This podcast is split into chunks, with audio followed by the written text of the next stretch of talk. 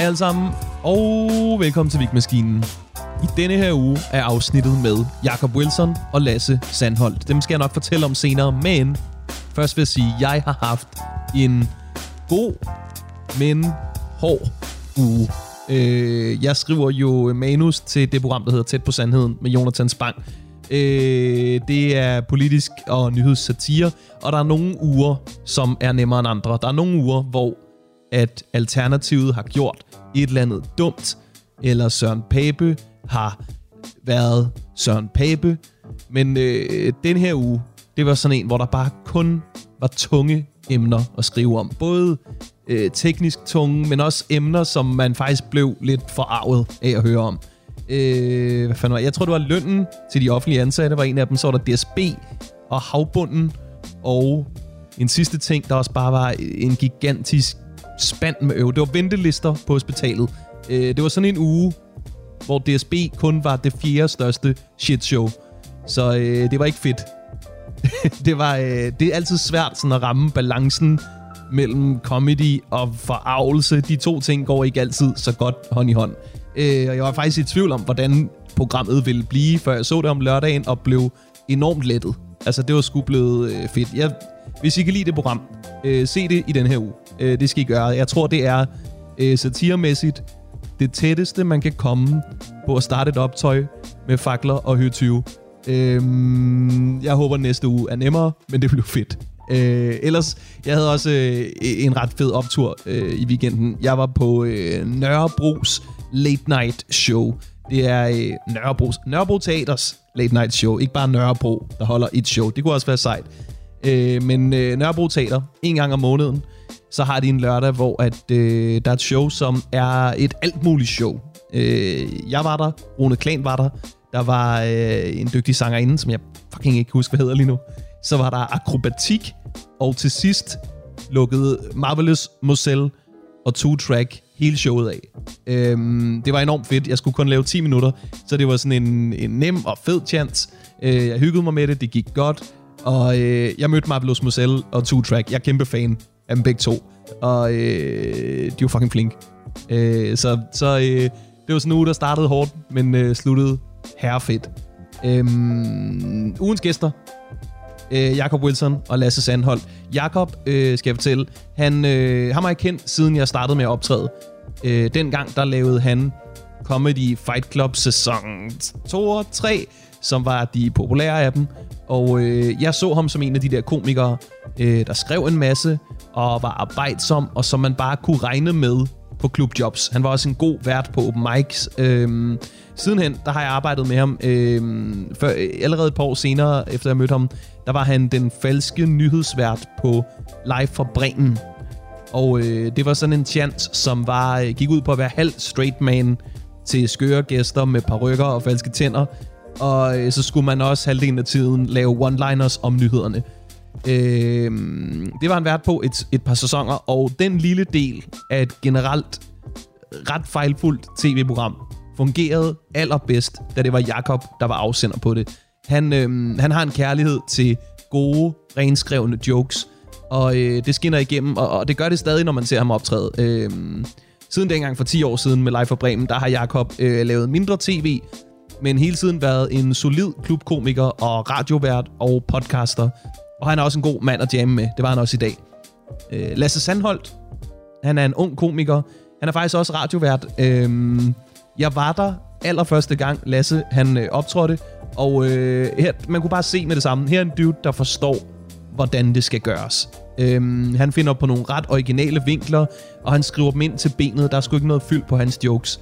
Jeg ser ham tit på open mics, og han har bare altid nye skægge ting med. Øh, dagens to komikere har også øh, noget til fælles, som er, at de er sådan nogle komikere, som jeg ville ønske, at man kunne se lidt mere til. Øh, de har ikke udgivet så meget materiale, som jeg tror, de ville kunne. Øh, de er heller ikke typerne, der råber højt om sig selv på sociale medier. Det taler vi også lidt om. Øh, men de er gode i dagens afsnit. Øh, vi taler om rigtig meget forskelligt, og det blev en skide god jam. Så øh, nyd afsnittet med Jakob Wilson og Lasse Sandholdt.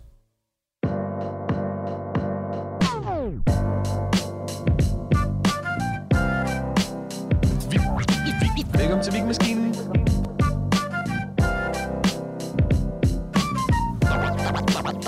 Podcasten, hvor vi skriver jokes og snakker lort. Nu drak jeg din cola. Nå ja, for helvede. Ah, ja. Det var jeg, rimelig- jeg ja. fejler ikke noget, tror jeg. Jamen, det gør Det jeg. ham, der det, ikke skal det, fejle det, noget. Det tror Det- jeg. Jeg tror, jeg, jeg har nemlig... Jeg har Så du nemlig en cola, så du har altså taget hans cola. Åh, oh, hvor Ej, er det din Vigman? Lad os lige, lad lige Lasse beslutte, om han synes, du fejler for meget til, at han vil have sin cola tilbage. Du kan ikke bare tage ens over og være sådan, ej, ups, hov, Oh, ej, dumme, klamme var det, var det Wilson. din MacBook, den der? Jeg kom lige så slik på den. Vil du gerne have den? Altså, jeg føler, Hvad, hvad, hvad fejler du? Altså, jeg har to syge børn derhjemme. Har de uh, AIDS? Eller? øh, de har ikke AIDS, men de har voldsomt øh, løbende snotnæs. Okay, jeg tager øh, måske et glas vand i stedet for. det var et skønt øjeblik, hvor at, øh, du ligesom skulle, du ved, Sådan her. beslutte dig for, hvor klam en sygdom vil jeg acceptere i min mund, fordi jeg gerne vil have en Pepsi Max. Ja, jeg vil også sige, nu er den Pepsi Max. Øh, havde det været en Pepsi, så kunne jeg have accepteret en del mere. Ikke? Det er selvfølgelig også sodavand, der har noget med det at gøre. Okay, ja. Ja. Ja.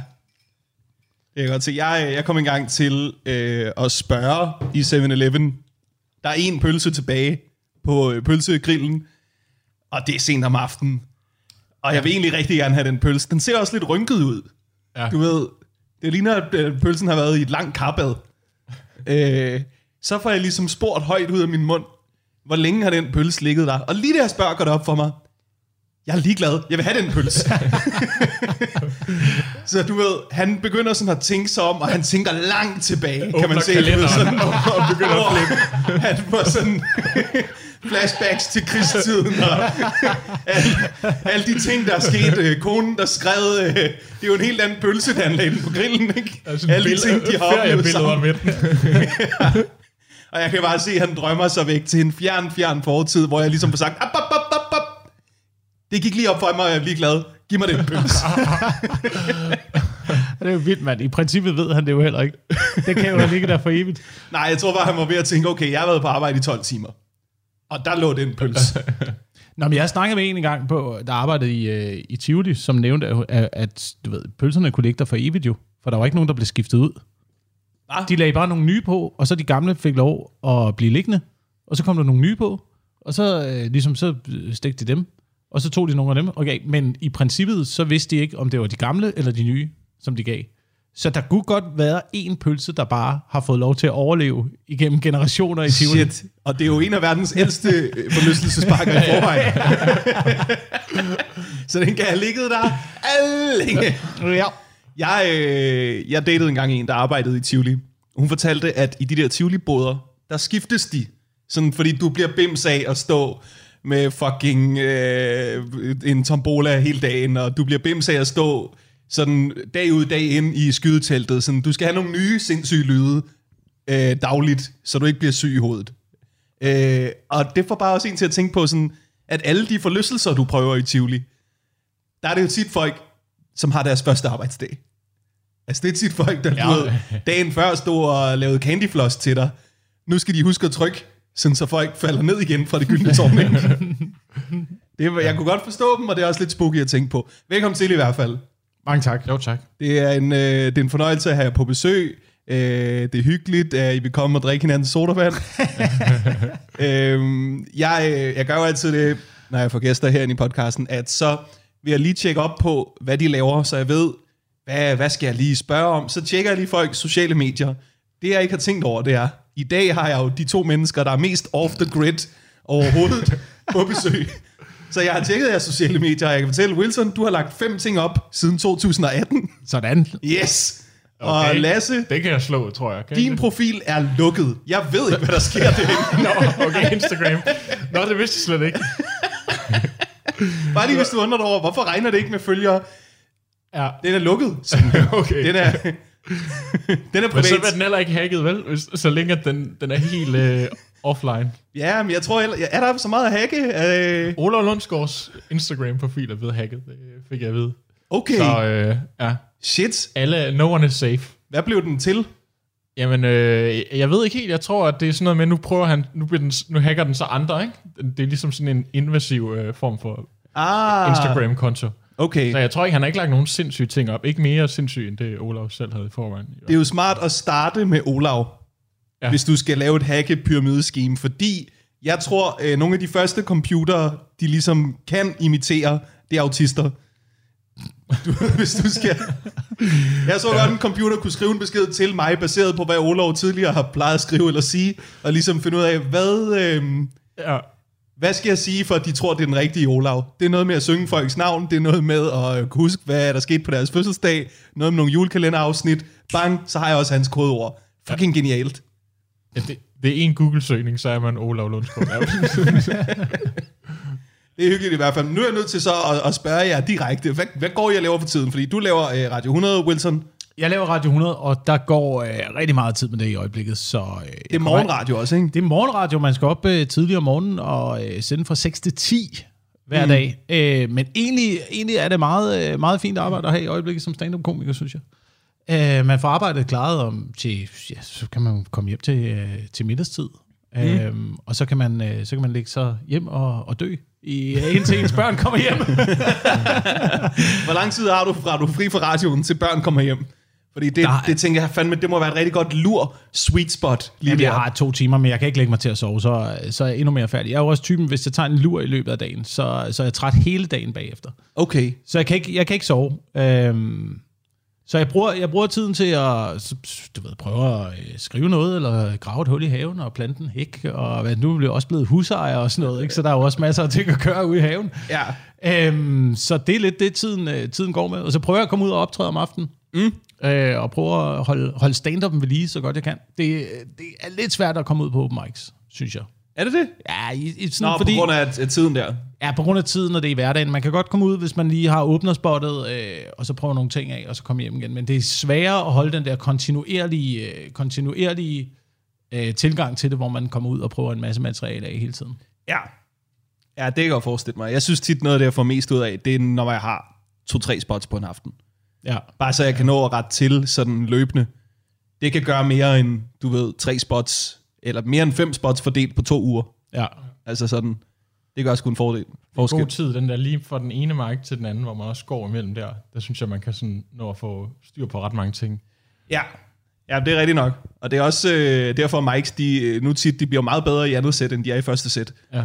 Fordi øh, alle komikere i andet sæt har rigtig tit været, lige haft en mic på første sæt. Ja. Men nu har jeg har været en del ud af mic-loopet. Hvor mange open mics kan man nå i dag, altså på en aften? Øh, ja, der er vel på de allerbedste dage, kan man godt nå fire i virkeligheden. Fire En open torsdag, ikke? Mm. Play og Bartop Station, Grisen. Øh, og en fjerde ting. Nok nok. Nok nok. Ja. Ja. Ej, det kan man godt, så skal du fandme også cykle hurtigt, ikke? Ja. Det, er- det Det synes skal jeg virkelig være irriterende over for verden fire forskellige steder.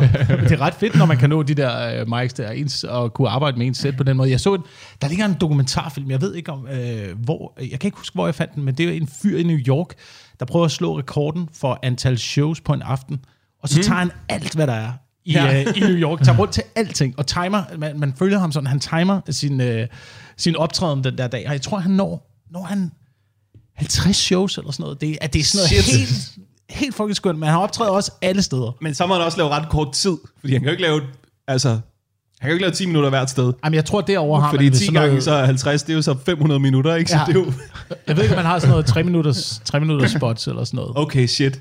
Ja, han, han er, men jeg tror ikke, det er mere kvantitet, end det er kvalitet. Jo, jamen, helt sikkert. Og han laver meget impro med publikum og sådan noget, men det er jo også alle steder, de har open mics efterhånden. Det var, jeg tror, han optræder på sådan noget, en tankstation. Og, altså, Jeg kan huske, ja. da Talbot tog til L.A., der fik jeg også et billede af sådan, du ved, sådan en taco shop, han optrådte jamen, det er sådan noget. Og man tænkte, fuck, det er, en, det er fandme en dygtig mand, der står og råber hen over en taco-kø. Altså, Der var en, en gammel historie med øh, Jay Leno, da han startede. Så han gik jo bare ind øh, på steder, ind på restauranter, steder, der ikke var har jeg stand-up. hørt det her. Og så, øh, så, så gav han, så gav han øh, ejeren af stedet øh, sådan noget 500 dollars. Han lagde 100 dollars på 100 bordet. dollars, Ja. 100 dollars på bordet. Og hvordan var det, så siger han, okay, men hvis det ikke går, så får du pengene. ja, hvis jeg ikke får Okay. dem til at grine, Hvis så må du får beholde dem her. Ja, så må du beholde pengene. Og så stiller han sig bare i hjørnet af en fucking restaurant. og bare til Leno. Shit. Men der må fandme også være mange gange, at folk bare har sagt, det er ikke godt nok. giv mig de 100. Ja, det er rigtigt nok. Jeg vil sgu ikke gøre det. Du ved, bare troppe op der på Bones. Nej. Men det er jo og, lidt øh, den, lige, lige lægge en 500-lap øh, op ved siden af buffeten, kigge en eller anden øh, ungarbejder ind, i ansigtet og sagt, hey, hey, de her folk skal lige høre, hvad jeg har på hjerte. Jeg ved godt, der er gratis soft ice. Men nu er der også gratis stand-up. Men jeg synes stadigvæk, at det er en god øvelse, fordi det er jo også lidt det, man kommer ud i som stand-up-komiker. Tit. Også selvom man er professionel stand-up-komiker. Det er, jo, det er jo det samme som, når man er øh, en overraskelse til en firmafest i virkeligheden. Der går du jo også nogle gange bare ind på en restaurant og står over i hjørnet, og ingen ved, hvad der foregår, og ja. så skal du have dem til at grine. Ikke? Og det er så også derfor, at jeg får lavet en kontrakt på forhånd, og at jobbet ikke udspiller sig ved, at jeg bare dukker op og lægger tilfældige penge på bordet. Ja.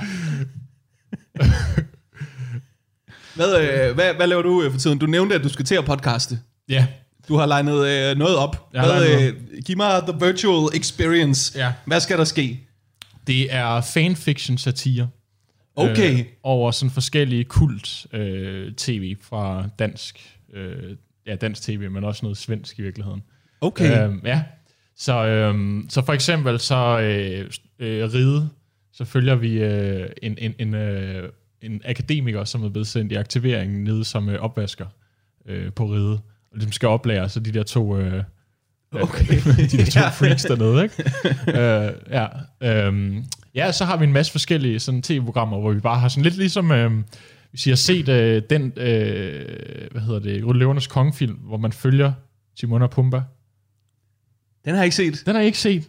Åh, for helvede. Jeg vidste ikke, der var et spin-off. Er det sådan noget, er vi ude i uh, 3'eren, 4'eren? Uh, Jeg ved ikke, den hedder, jeg tror, den hedder to og en halv.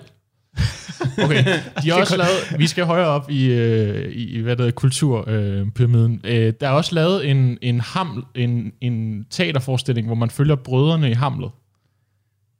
Okay. Okay, så, så det er, virkelig- det er samme, øh, samme univers, men man bare følger sådan en alternativ vinkel, ikke? Nogle andre karakterer og sådan noget. Ah ja. Ja. Så, øh, Min reference er jo Cobra Kai. Åh, oh, ja, ja, okay. Det, det ved jeg ikke, om ja. er øh, for langt væk. Nej, nej, det, kan jo, det, det er ikke helt om, det er nogenlunde det samme, ikke? Ja. Ja. Øhm, Okay, så det er, øh, du ved, øh, populær øh, øh, drama, øh, comedy, set fra en anden vinkel i Ja. podcastform. Ja, præcis. Det er lidt ligesom de der, øh, for eksempel de der sider, hvor folk går ind og skriver et eller andet øh, Harry Potter spin-off historie bare selv, ikke? Ja. Så kan man læse om en eller anden, der har skrevet sådan fuldstændig vanvittig, hvor Harry Potter, han... Øh, Det er folk, der elsker Harry Potter så meget, at de ikke kan nøjes med den mængde Harry Potter, der er, ja. Ja. som er ret meget. ja, Der er ret meget Harry Potter. vi skal have endnu mere og bare meget dårligere. Ja, og tit så er de også sådan lidt, den skal også være lidt liderlig. ja, Du ved, inde på sådan nogle fanfiction fora, der er det jo sådan, du ved, der er jo en hel sektion, hvor de er nødt til at adskille, okay, øh, her der er det X-rated, her der er det normal Harry Potter, ikke? jo, jo. Det er der, det altid ender ud, jo. Altså, og så kommer, øh, så kommer pornokategorien senere, ikke? Uh, ind på. ja. meget, altså, det, det, har jeg godt nok aldrig været inde og, øh, og kigge på nogle af de der tegnefilm, uh, der er med, du ved, så kan man gå ind med en lille havfru. Og, Nej. Så det, det, det, jeg, jeg synes, det er mærkeligt, at man, øh, at man tænder på det på den måde. Jamen, der er også noget, øhm, der er noget trist ved det. Øh, ikke fordi, at øh, det er folk, der onanerer til en lille havfru, hver sin smag, vil jeg faktisk sige, men der er noget trist ved det, fordi man har sådan en følelse af, der er nogle folk her, som hellere ville lave rigtig fjernsyn. Ved du, hvad jeg mener? Ja, Når du sidder og du ved, selv animerer den lille havfru, eller får nogle pornoskuespillere til at tage kostume på og spille den lille havfru, det lugter af, at du godt kunne tænke dig at lave noget andet end porno.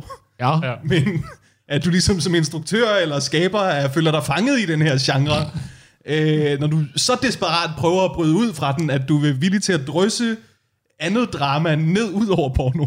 Man kan ja. vide, om alle i porno ikke har, har det sådan. At alle vil gerne lave noget andet end porno. Alle vil gerne lave rigtig film. alle prøvede ud i, i, i tv almindeligt først, ikke? Og så, Ja. ja. så virkede det ikke, og så, så er porno der altid med en form for A-kasse. For, Hvad, er det ikke, der er, også, er, det, er det Seinfeld, der har en ting med det? At, øh, at blive skuespiller, det er sådan noget, altså du, you try and you try and you try until you fail and be spat out the bottom of the porn industry. ja. Men øh, hvem skal du lave det her sammen med den her podcast? Søren Ladefod. Søren øh, Ladefod. Aarhus komiker. Yes. Ja. Øhm, Hvad er jeres øh, forhold til hinanden, siden det lige øh, blev jer to? det var ham, der gad være med, øh, Yes. da jeg spurgte. øh, Det er tit sådan, det udspiller sig. Ja, ja. Øh, nej, vi har optrådt lidt sammen jo. Jeg er jo, jeg er jo start, eller startede i København, ikke? men så har været en del i Aarhus, øh, jeg boede derovre. Mm. Øhm, så, så jeg kender ham derfra. Øh, ja. Okay. Ja. Og så er vi frem og tilbage for at optage det her sammen. Det er lidt et øh, praktisk helvede, så det har også taget ret lang tid øh, at, at få det første optaget her og sådan noget. Det, Hvad, øh, hvad skal det hedde? jamen, øh, arbejdstitlen er, er Pos Garage, med en bindestreg imellem, ikke? Så øh, lidt ligesom... Po. Pos Garage. Posk Garage. Pos Garage. Okay. Hvem er Po? Post, altså som i efter. Okay, yes. Ja. Så det er ligesom, øh, jeg tror, man du skal se det som ligesom øh, musikgenren post-punk. Her er det bare post-garage-rock. Yes. Ja. Jeg ser dig. Men, men det er også det er en arbejdstitel, Vigman. Men så skal man jo også vide, hvad, hvad, hvad post det er, fordi uh, de fleste vil man nok læse det som uh, postgarage. ja, og det har vi også snakket meget om, men vi tænker, at, bindestregen er ligesom det, som øh, folk skal, skal se på, for at det ikke bliver fuldstændig misforstået. Det vil jeg stadig læse som postgarage. Men det er godt at få noget, øh, noget feedback eller nu. Ja. Det lyder som om, at du øh, er ved at lave det modsatte af Wilson. Der, er- der er jo et spring fra kommersiel radio til øh, at skulle forklare navnet på sin øh, fanfiction podcast. Ja. ja. Altså, sådan, hvad, hvad, hvad bøvler du med? Fordi jeg var ude på øh, Radio 100 for nylig, jeg var øh, ugens komiker. Det er en fed oplevelse. Det har I gjort til et strømlignet projekt. Det der med at få sjove folk ind til at være med i fem radioprogrammer på en dag. Øh, men jeg spurgte dig også sådan, hvad, hvor hurtigt bliver man egentlig træt af Taylor Swift? Øh, og du var sådan, ret hurtigt. Ja, men jeg, tror, jeg tror, det er et uh, generelt problem for, uh, for radioværter verden over. Vi havde besøg uh, fra, nogen, øh, det var, uh, fra norsk, norsk radio, der skulle på en udveksling. Mm. Um, og de var, de var, de var, man kunne mærke, at i studiet var de bare glade for at høre noget andet musik, end det, de spillede på deres radio. Det vil sige, det var en, en form for ferie for dem. Og nogle gange har jeg også oplevelsen af, at, at, øh, at gå rundt derhjemme, og så kører der musik i hovedet, som jeg egentlig ikke ville sætte på derhjemme selv. Men fordi man er blevet eksponeret så meget for det, så, så banker det bare rundt i hovedet. Altså, det er jo det, musik øh, kan. Ja. Altså, du, du ved, man, man ved ikke engang, hvorfor det er, det går ind og trigger noget i hjernen. Men der er bare noget musik, der trigger noget i hjernen, der gør, at det kører rundt derinde og bliver en, øh, en hook. Lidt ligesom catchphrases i comedy i virkeligheden. Ikke? Jo. Um, og jeg tror, der bliver mere, mere og mere af det. Uh, mere og mere musik, der, der bliver noget, der bare altså, æder sig langsomt ind i ens sjæl. Ja. og, og bliver hængende. Og til sidst, så, så accepterer man bare, at Nå, nu er det sådan. Nu er det der åbenbart et hit. Hvem bor der så nu? Hvem bor i din sjæl? Åh, jamen, hvem, øh, hvem øh, bor i min sjæl i øjeblikket? Hvad, hvad, har jeg, øh, hvad kører rundt? Jamen, det er jo sådan noget, det er jo sådan noget uh, Taylor Swift, uh, Meatloaf. Uh, Meatloaf. Døde han ikke for nylig? Jamen, en gang imellem, så dukker han altså op. Vi spiller, vi spiller stadigvæk sådan noget øh, på Radio 100. Okay. Og det er vel ikke lige så galt alligevel. Med Meatloaf? Meatloaf. Øhm, jeg, tror, jeg tror egentlig, at det er det, der er den største udfordring, okay. faktisk. Fordi, fordi nogle gange så er det jo noget musik, man ikke selv har et forhold til. Ja. Ja. Og så skal man præsentere det øh, på en måde, der gør, at man ligesom også sælger det til lytterne. Ja. Og det synes jeg, det er min største udfordring. Det er at, at finde, finde øh, glæden ved at in, introducere noget musik, som man ikke selv har et forhold til. Ja. Og man er jo nødt til at fake it till you make it, ikke? Jeg laver natteradio på, på 24-7, og der, der må jeg selv sætte musik på. Men, men jeg har også været heldig at få, have gæster med nogle gange, hvor man så ligesom, spiller man ligesom får lov til at vælge også øh, skiftevis. Og der synes jeg også bare det, at nogen siger, Jamen, jeg kunne godt tænke mig at høre, ja, for eksempel Taylor Swift. Bare det er sådan, åh, for helvede der også, ikke? Jamen, og det er én sang, jeg skal gøre det med. Jeg forstår virkelig godt, at man tænker, fuck, mand. Ja, men Bare også, kan se frem i alle. I kan jo se, at I sange skal spille om fem sange, ikke? Ja, ja. ja. Man kan se hele playlisten. det er sgu også øh, trist, det der med, okay, hvis du kan vælge mellem al musik, Ja. hvorfor vælger du så det, vi alligevel spiller om to timer? Ja. Øh, Altså, det kan jeg godt forstå. Hvad er det for noget, øh, hvad er det for noget natradio? Jamen, det er, øh, det er fra 0 til 4, og, øh, og så er det primært bare mig, der rambler i, i fire timer og sætter musik på. Gud, hvor Øh, spændende. Ja, normalt så tror jeg, konceptet normalt er jo, at, at folk ringer ind til natradio. Men jeg er på en radiokanal, hvor folk bare ikke ringer ind. Men plejer netradio, plejer det ikke at være sådan noget med, så ringer folk ind og skal have hjælp til et eller andet, eller gode råd til et eller andet, eller sådan folk, der sidder derhjemme og tænker, jeg har også problemer med, øh, min, min, Jo, øh, det min, er også øh, min min kone kone og min hund. Og, Det er min fordom om natradio også, ja. Ja. Jamen, jeg vil også sige, at øh, jeg, jeg gjorde faktisk det på et tidspunkt, at, øh, at øh, jeg ringede til Radio 4's natradioprogram, fra mit natradioprogram. øh, okay. og, så, og så efterfølgende, så fik jeg så faktisk nogle af deres lytter, der, der ringede lidt ind. Og det var... Du stjæler lytter på Radio 4 Ja, det gør ringe jeg. til deres. Jeg vil ringe til deres radioprogram. Det er smart. Ja, men det var, det var altså, det, altså, det var lidt halvracistiske mennesker. Øh, der er, en, der er en, hun ringer op på et tidspunkt, og, og, og er meget sådan øh, fokuseret på, at man må ikke sige noget i radio længere. Altså, man bliver jo cancelled lige så snart, man ringer ind og siger øh, det mindste.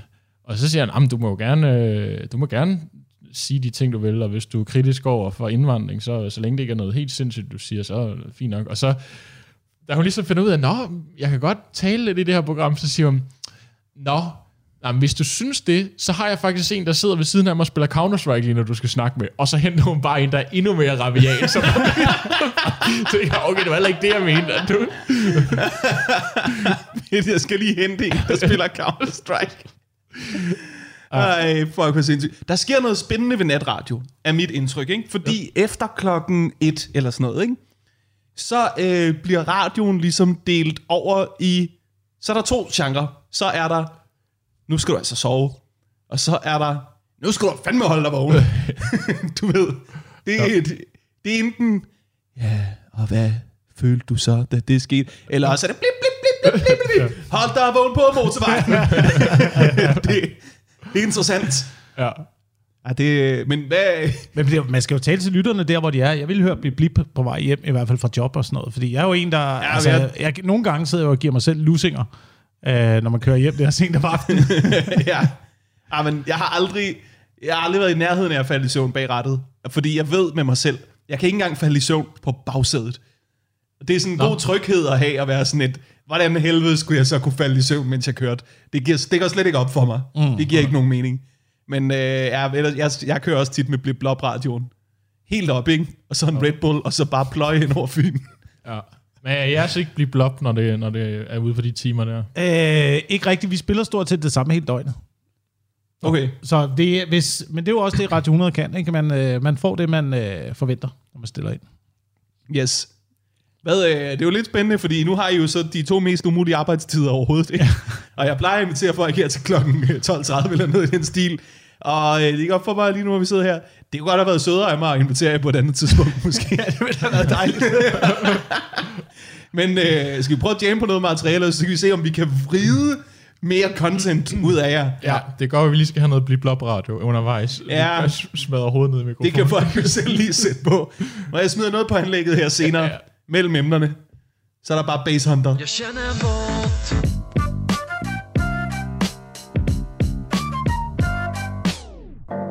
I øjeblikket, der kigger jeg meget på, øh, på sådan noget øh, datingprogrammer og på at gå på arbejde. Ja. Ja. Øh, men det med at gå på arbejde, det er en lille observation, som jeg havde den anden dag, øh, i forhold til, at øh, der var et indslag omkring Grønland. Det virker som om, at der er rigtig mange, der ikke har det særlig godt deroppe. Og så tænker jeg bare, det er sgu det arbejde gør ved folk. Fordi, øh, du ved, de har jo levet deroppe igennem altså tusindvis af år, Ja. i sådan et fangersamfund, hvor man har hygget sig. Lidt ligesom, og det er fordi, det er min drøm også. Det er jo bare at, du ved, vågne op, skal ud og fange nogle fisk, du ved, og ud i skoven og hente noget, og være selvforsyner. Du og, er lidt en meget høj hobbit. Det er rigtigt nok. Det er jo sådan noget med høns i haven og ud og finde svampe og sådan noget. Ja, men ja. det er lige præcis det, ikke? Så, så jeg kan jo godt sætte mig ind i den der øh, fangerkultur på en eller anden måde. Jeg kan jo godt lide det der med, at man bare, at det er det, man laver. Ja. Man sørger for at skaffe sin egen mad, og man hygger sig med det. Og det har de gjort i tusindvis af år, år deroppe. Indtil at øh, vi ligesom kom forbi og sagde, nej, nej, du, nu øh, skal vi ikke leve sådan. Nu skal vi være i et kapitalistisk samfund. Nu, nu skal I gå på arbejde. Ja. Hver dag og have et lån og købe det der hus der. Og hvad skete der på Grønland efter det?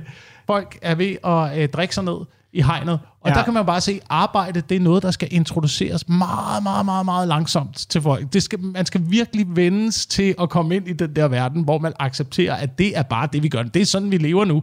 Mm. Og det skal du være glad for. Og du skal være glad for, at du tjener penge og får den her nye køkken, fordi det gør dig lykkelig, ikke også? Ja. Øh, Så det er lidt den, øh, det er lidt den præmis, jeg arbejder ud fra. Ja, men øh, jeg kan godt se, hvad du mener. Fordi jeg tænker, når man er sådan, øh, hvis man er jæger, Ja. ja. eller samler, eller sådan noget, ikke? Så tror jeg, det er nemmere at motivere sig selv, til ligesom at komme ud af døren om morgenen, ikke? Fordi du, øh, det, det er rimelig en til en. Hvorfor er det, vi skal ud og fange fisk? Nå, er det for aftensmad. Det er derfor, ikke? Det er derfor. Der er et klart formål. Du bliver ligesom løn, lønnet øh, på teambasis. Mm. Eller i hvert fald på dagsbasis. Ikke også? Det er lidt ligesom Jay Leno, der går op og ligger 100 kroner Du kan mærke suset. Det er i dag, det er nødt til at virke. Ja. Ikke også? Hvor at, øh, når, når, du bliver, når du kommer lidt ud af den der ligning, og du ligesom får overført løn en gang om måneden mm. for noget arbejde, som måske ikke er lige præcis det, du spiser om aftenen. Ved du, hvad jeg mener? Altså, Ja, ja. og mange akademikere, der sidder det. Det er jo ikke sådan, at jeg æder de her øh, mærkelige øh, afhandlinger, jeg sidder og skriver. Ja. Ja. Øh, det er mere, at nogen øh, ligesom skriver, og så er der nogen, der måske kan bruge dem til noget, og så penge på kontoen på et tidspunkt. Ikke? Men vi er ligesom, jeg synes også bare, at vi er ligesom også blevet fortalt igennem altid, at det er det, der skal gøre en lykkelig. At det er det, man bliver glad af. Øh, og der synes jeg bare, det er min oplevelse gennem livet, at det, det er bare ikke der, den store værdi ligger. Ja, Altså, det kan godt være, at man tjener en masse penge, men, men der er bare ikke... øh, Altså, jeg, jeg ved sgu ikke, om det er, at det er meningen, at vi mennesker skal leve sådan, dybest set. Om det er det, der virkelig gør os glade. Man kan også se, at danskerne vi er jo de mest øh, lykkelige ifølge undersøgelser, men vi er også samtidig dem, der er mest deprimerede. Ja. øh, så der er, der, er bare, der, der er bare et clash i forhold til det, øh, i det samfund, vi fortæller folk, øh, at man skal leve, og det, der egentlig gør en glad, som ja. er helt inderst inde. Ikke? Men den der ting, ikke, den har altid givet mening for mig. Mm. Det der med, at vi både kan være de mest lykkelige og de mest deprimerede. Ja. Det er fordi, vi er dem, der har mest tid til at mærke efter. Det er det, er det jo. altså, der er nogle folk, der er så travlt, de er slet ikke sådan, "Åh, lykkelige. Åh, øh, hvad dag er det? Det ved jeg ikke. Du ved, det kan du ikke bare spørge dem om. Altså, det, jeg er ikke sikker på, at, øh, at alle kinesere går rundt og har sådan en lykkeregnskab i hovedet hele tiden. Så derfor så kan du godt ignorere, at du er lykkelig, men også ignorere, at du er deprimeret. Jeg tror bare, vi har meget mere tid til at mærke efter, så vi bonger ud på begge skalaer. Ja, det er det, der, måske det er det, der er, er tricket, at man skal bare arbejde så meget, så man ikke kan mærke efter. Ja. Jeg tror, det er det, som sådan nogle Jesper Buch og sådan nogle gør, ikke? De, sådan, de, de tænker jo bare, at det går pis godt. Men, men altså, indeni, så er han jo ved at øh, sådan fuldstændig smuldre, tror jeg. Ja, ja. Men må jeg spørge, hvorfor starter du på Grønland i den her bid? Fordi det, du snakker om her, er jo vildt aktuelt i Danmark lige nu. Masser af debat omkring, skal vi arbejde mere? Vil vi arbejde mere? Hvordan får vi folk til at arbejde mere? Jeg tror heller ikke, det skal starte på Grønland. Nej. Jeg tror i virkeligheden, at det er det, der er ligesom øh, outen omkring det. Ikke? Ja. Så man skal ligesom starte i den der debat med, øh, skal vi egentlig arbejde så meget, som vi gør, og er der overhovedet behov for det? Og kunne vi måske, kunne vi måske få det samme ud af det ved at eksempelvis have en fire-dages arbejdsuge? Det er jo det, man snakker om nu, jo. Ikke? Mm. Øhm, og det, det- altså, det tror jeg sagtens, man kan. Altså, hvor, hvor mange arbejder effektivt på deres arbejde, hvis man skal være helt, hvis man skal være helt ærlig. Ej, jeg tror, der er rigtig mange, der er sådan et, "Ah, slap nu af. Der skal også være noget at lave i morgen. Jeg vil lige præcis Sådan, øh, vi kan godt lige nu at snakke lidt, det er fint nok. Og så synes jeg, man skal have mere tillid til folk også derude. Altså, så en, det, det var et program med nogen, der lavede redningsflåder. Du ved, og de fik bare at vide, øh, alt skal være klar til den øh, 19. september, og så må I selv finde ud af, hvordan. Okay. Ja. Og arbejdsglæden, den, Det kan man så tænke, altså, når, når man er på en fave. Kigger op på redningsflåderne der, ikke? Åh, har de selv styret deres øh, proces på den arbejdsplads? Øhm, men det virkede for den der øh, virksomhed. Og så var der ligesom en bonus i enden, så hvis de ligesom nåede øh, målet, så, så, øh, kan jeg huske, så, så fik de en, øh, en, en feriedag eller sådan noget. Okay, ja. Men det giver jo meget god mening, fordi at, altså, sandsynligheden for, at det arbejde, man skal lave, lige præcis passer til 37,5 time, og så er det lavet. Ja, Og ikke sådan, så man mangler noget, eller man har lavet det for, for en dag siden. Ikke? Den er jo ikke særlig stor i virkeligheden. Det er meget få jobs, hvor det lige... ja. Det burde Det være mere udbredt og ligesom blive lønnet, når man er færdig. Ja, lige præcis. Blive lønnet, når man er færdig. Øh, og så, det ved- jeg ved sgu ikke, altså... Jeg, jeg, jeg, jeg tror bare, at de fleste sidder og dimser alligevel i rigtig lang tid på deres arbejdsplads. Specielt om fredagen, ikke? Altså, er det, kunne vi ikke godt skære den dag fra i virkeligheden? Ja, hvad vil sige, hvis man skal... Øh, hvis man skal ned på fire dage, så håber jeg, det er fredagen, der ryger. Helt klart, fordi vi har allerede i overvis varmet op øh, og gjort torsdag til sådan lidt en lille fredag. Altså, Ja. du kan, ikke have en, du kan ikke have en fridag i midten af ugen, fordi så tirsdag er bare også lidt en fredag. Ved du, hvad jeg mener? Ja, ja, ja. Du, kan ikke, ja. du er nødt til at gøre weekenden længere. Du kan ikke have to dage fri, to dage, og så weekend. Nej, Det er, ikke, det er ikke en ting.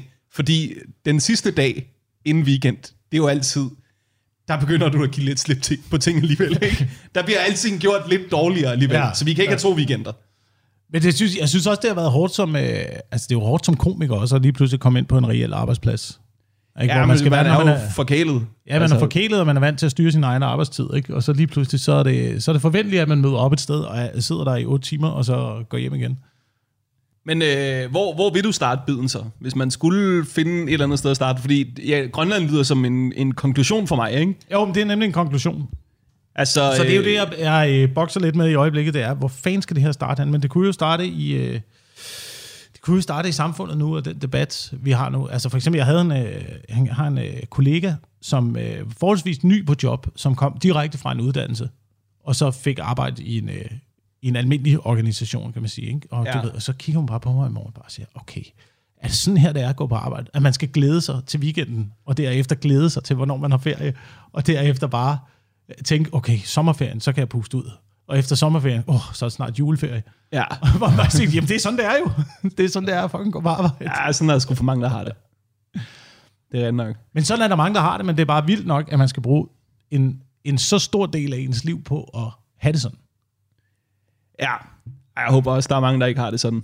Det kommer over, noget jeg synes er sådan altid lidt øh, deprimerende, når vi snakker sådan om arbejde, det er det der med, at lige nu snakker de jo meget om øh, befolkningsudviklingen. Ikke?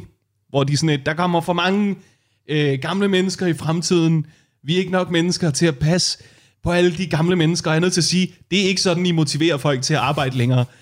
Ved at, at vi skal kigge på vores forældre og være sådan, okay, ja, så det er dem, jeg skal rydde op efter igen. Altså, Ja. det er jo ikke... Men der er vi jo så heldige nu, at vores ældreminister lige er et uh, smut i Japan for at se, uh, hvordan man gør det dernede. For der har de jo de samme udfordringer. Der er jo, uh, jeg kan ikke huske, om det er øh, hver, hver tiende japaner, der er over 80 nu. Og de er jo simpelthen begyndt at indføre robotter nu, og der skal uh, 80% af de japanske ældre skal i fremtiden passes af robotter. Okay, Ja. Uh, og det bliver et problem for dig, uh, Vigman, fordi du vil jo ikke handle med robotter, men spørgsmålet er, vil du passes af robotter i fremtiden? ja, det kan godt være i fremtiden, det bliver et svært princip at, at opretholde. Men der har de jo for eksempel, der har de jo nogle store vaskemaskiner til ældre. Uh, Vaskemaskiner? Ja, altså, det, det, det, det, var det, eneste, det var det eneste, jeg læste i nyheden. Det var, at uh, man har afhjulpet det der med, nu, nu er der ikke folk, der hjælper at de ældre til at gå i bad mere. Nu putter man dem ind i nogle store vaskemaskiner. Og så stopper det, så står der ligesom ikke andet. Jeg gætter på, at det ikke er sådan noget, hvor de bliver tømlet med 1200 omdrejninger. Og det er så spørgsmålet, man vil synes, det var sjovere. Men jeg kan godt forstå, at japanerne har tænkt sådan, fordi de er jo startet med, du ved, at lave de der toiletter, der ligesom kan, øh, altså, der er sådan en lille bil, bilvask til din numse. Ja. Ikke også? Ja. Det er jo genialt, og når først man har fået det til at virke, så kan jeg godt se, hvordan næste trin er. Hvad med hele kroppen, Ja. du ved? Men det jeg kan godt se, jeg- man har fået tanken. Altså, jeg vil jo gerne, jeg vil jo gerne have den der lille bilvask til numsen allerede nu. Det synes jeg kunne være meget rart at gå på toilettet på den måde. Men og så samtidig så håber jeg ikke, man bliver passet af robotter, fordi jeg glæder mig jo også til, nu har jeg jo øh, fulgt meget med i reality-tv. Og der Du man se- meget med i reality-tv. Ja, jeg er øh, passiv misbruger derhjemme af reality-tv. Ah, Øh, ja. Det er, jo, det er jo sådan en parforholdsting, ikke? Det kan man sidde og se sammen, og der er lidt øh, hate-watching over det, og øh, så videre, ikke? Men der kan jo se, mange af deltagerne fra øh, for eksempel Paradise Hotel er jo øh, sådan nogle sosu-assistenter. Og det tænkte, hvis det er, jeg vil da hellere passes af en øh, Paradise øh, Hotel-deltager, end en robot. Ja, det er det, hvis det er de to, man har vælge imellem. Sådan vil jeg hellere vaskes i fremtiden i hvert fald. Det er, det er sandt. Det er sandt. Jeg tror, du forestiller dig noget mere sexet. end- Ja, det tror jeg også. Det tror jeg også. Jeg tror ikke, det er helt dumt, at vi er kastet ind i sådan en, en opvaskemaskine eller en vaskemaskine som ældre. Altså, det, er jo- det lyder da som sådan en rimelig Det kunne da være et afbræk, Ja, i hvert fald i, sådan. øh, i dagligdagen. Ja. De har alligevel den der hud, der ligner, de har ligget i et badekar længe, ikke? Jo. Mm. Jo, og så ja. er der vel sådan nogle indstillinger til forskellige kropstyper, ikke? Så man kan, der er nogen, der skal have 40 grader måske, ikke? Og folk med, med et eller andet. Ej, jeg håber, vi Men- trykker på finvask, når der er tale om mennesker. Men det er, altså, altså, det er det der med sådan at prøve at motivere folk ved at sige, der er en masse gamle, vi skal tage os af. Mm. Den, den tror jeg ikke er... øh, Den tror jeg ikke får folk op af stolene, simpelthen. Nej, Øh, altså i forhold til at arbejde, eller hvad, tænker du? Ja, Jamen, hvor De- ligger, det er jo også det, hvor de ligger, prøver hvor fanden ligger motivationen? hver gang de vil have os til at arbejde mere, de prøver med en ny øh, måde hver gang. Ikke? Så var da det var jo stor bededag, så var det krigen i Ukraine. Der er jo også Ukraine jo. Det er jo, øh, det er jo krigen i Ukraine, så du kan nok se, at du kan ikke have fri på den der dag, fordi der er krig øh, i Ukraine, ikke? altså, det var en lidt svær kobling at lave. Og nu er de så gået videre til, det er, øh, det er befolkningen. Ja, simpelthen. der kommer for mange frem. Der kommer for mange gamle mennesker. Og jeg ved sgu ikke, Jeg kunne godt leve lidt kortere, hvis jeg sk- skulle arbejde lidt mindre. Øh, Der ja. var aldrig nogen, der tog ud og sige, vi kunne også leve kortere. Slip for meget af det her problem ved Ja.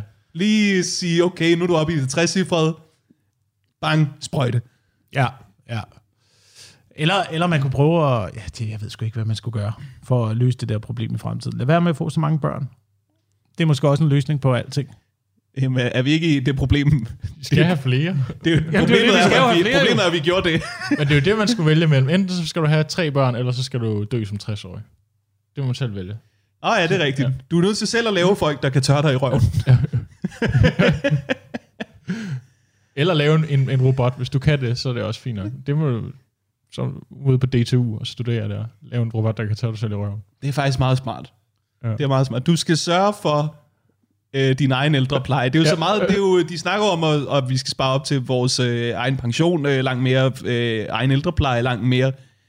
Simpelthen bare øh, lav din egen sociomedarbejder Ja. på et tidspunkt i løbet af dit liv. Men det var jo sådan, vi gjorde i gamle dage jo. Altså, du ved, det kan jo også være, at man, man ender tilbage i den der konstellation, hvor man rent faktisk skal passe hinanden. Altså, hvor man bor sammen med, sin, øh, sammen med sine børn i fremtiden, så det ligesom er inden for familien, man ligesom sørger for hinanden. Og det er måske en øh, motivation til at begynde at gå på arbejde. Det er enten så arbejder du, så vi har øh, ressourcer til at passe de ældre, eller også så skal du bo sammen med dine forældre. Det er rigtigt. Ellers så flytter dine forældre ind hos dig. Du skal ramme et vis antal timer. Ellers, ellers flytter din mor ind. Ja, Det tror jeg virkelig kunne få folk ud af stolen. det vil motivere mig i hvert fald. Ja, sindssygt. Jamen, de går ikke... Det er det er jo italienske tilstande, det der. Når du tænker over, hvordan italienere lever, ikke? Altså sådan, de flytter jo hjemmefra meget senere end os, ikke? De er jo tit sådan øh, mænd, der flytter hjemmefra, når de er i 30'erne på et tidspunkt, ikke? Og så flytter deres mor måske hjem til dem igen, når de er i 50'erne. Det er jo i grunden utrolig kort tid, at man som øh, italiensk person Ja. får lov at være alene. Men de kan også bare bedre lide hinanden, virker det som om dernede. At der er sådan... De hader ikke hinanden på samme måde, som vi det gør. Man er måske nødt til at kunne lide hinanden, og du ved, ens måde, man siger hej på, er øh, tre kys. ja.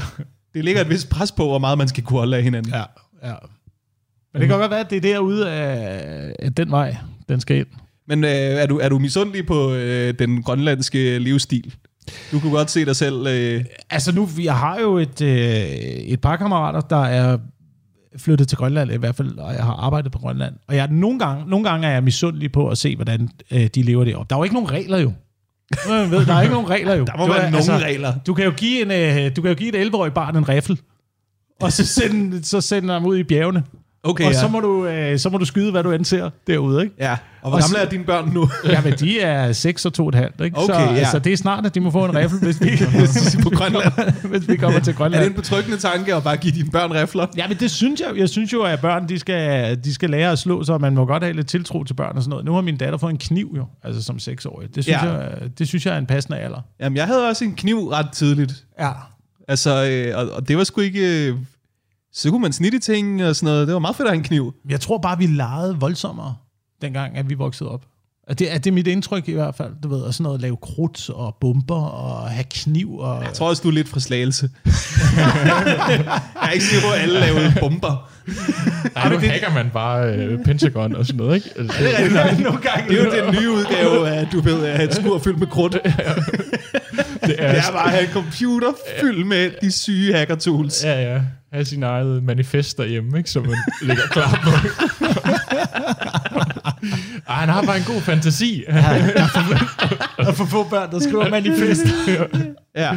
Det plejede at være dem med krudt i røven, vi skulle holde øje med. Nu er det Ja, meget ja. dem uden, Ja, faktisk, er mit indtryk. Ja, ja, ja. Men jeg synes, jeg synes uh, godt, at børn de må lege lidt vildere. Man må godt, uh, man må godt lære at slå sig, ikke? Ja. Um, men det er også det, man finder ud af, når man bor på landet. Altså, jeg kommer fra Slagelse også, eller uden for Slagelse, hvor man uh, bor på landet. Man skal, med, man skal motivere børn, der vokser op derude. Fordi ellers så begynder de nemlig på de der ting. Så begynder man at lave krudt, og så begynder man at kaste sig ud fra ting, og så begynder man at... ja. Altså Ja. lave alle, alle mulige balladestreger, man kan finde på. Jamen, jeg kan huske, da jeg gik i gym, der var trainsurfing en ting. Nå, det Det var ikke en ting, det nogen er rigtigt. rigtig gjorde, som jeg kendte. Men det var sådan op i tiden, at der var ligesom ja. et nyhedsklip om trainsurfing, og folk, der trainsurfer, og videoer af folk, der trainsurfer. Der var ikke nogen, der ligesom øh, turde komme direkte ud og sige, nu er offentlig transport blevet for dyrt. Når vi kravler op på toget. Ja. Altså, det skal vi sgu ikke. Det var Ja, også derfor- happy slapping. Var også stort. Bare var en losing i virkeligheden. Ja, det var virkelig... Det var bare folk, der tævede nogen der- og filmede det, ikke? Jo. Ja, det ved jeg sgu ikke. Jeg tror både trainsurfing og happy slapping, det var, det var en meget kort fase, det havde. Ja, det er li- lidt, lidt for sent for mig, da jeg voksede op Happy Slapping. Det lavede vi ikke. Vi lavede baghold med, med vandballoner. Det var det, Ja. Okay. det var det tætteste, vi kom på. Nej, det var også fedt. Fucking fedt.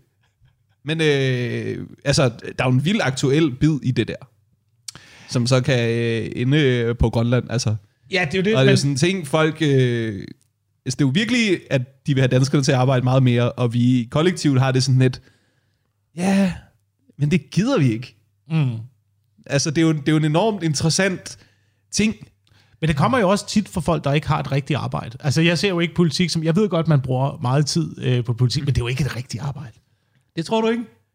Jamen, jeg, altså, jeg anerkender, jeg anerkender, at man bruger meget tid på det, men sådan, altså, du ved, i forhold til...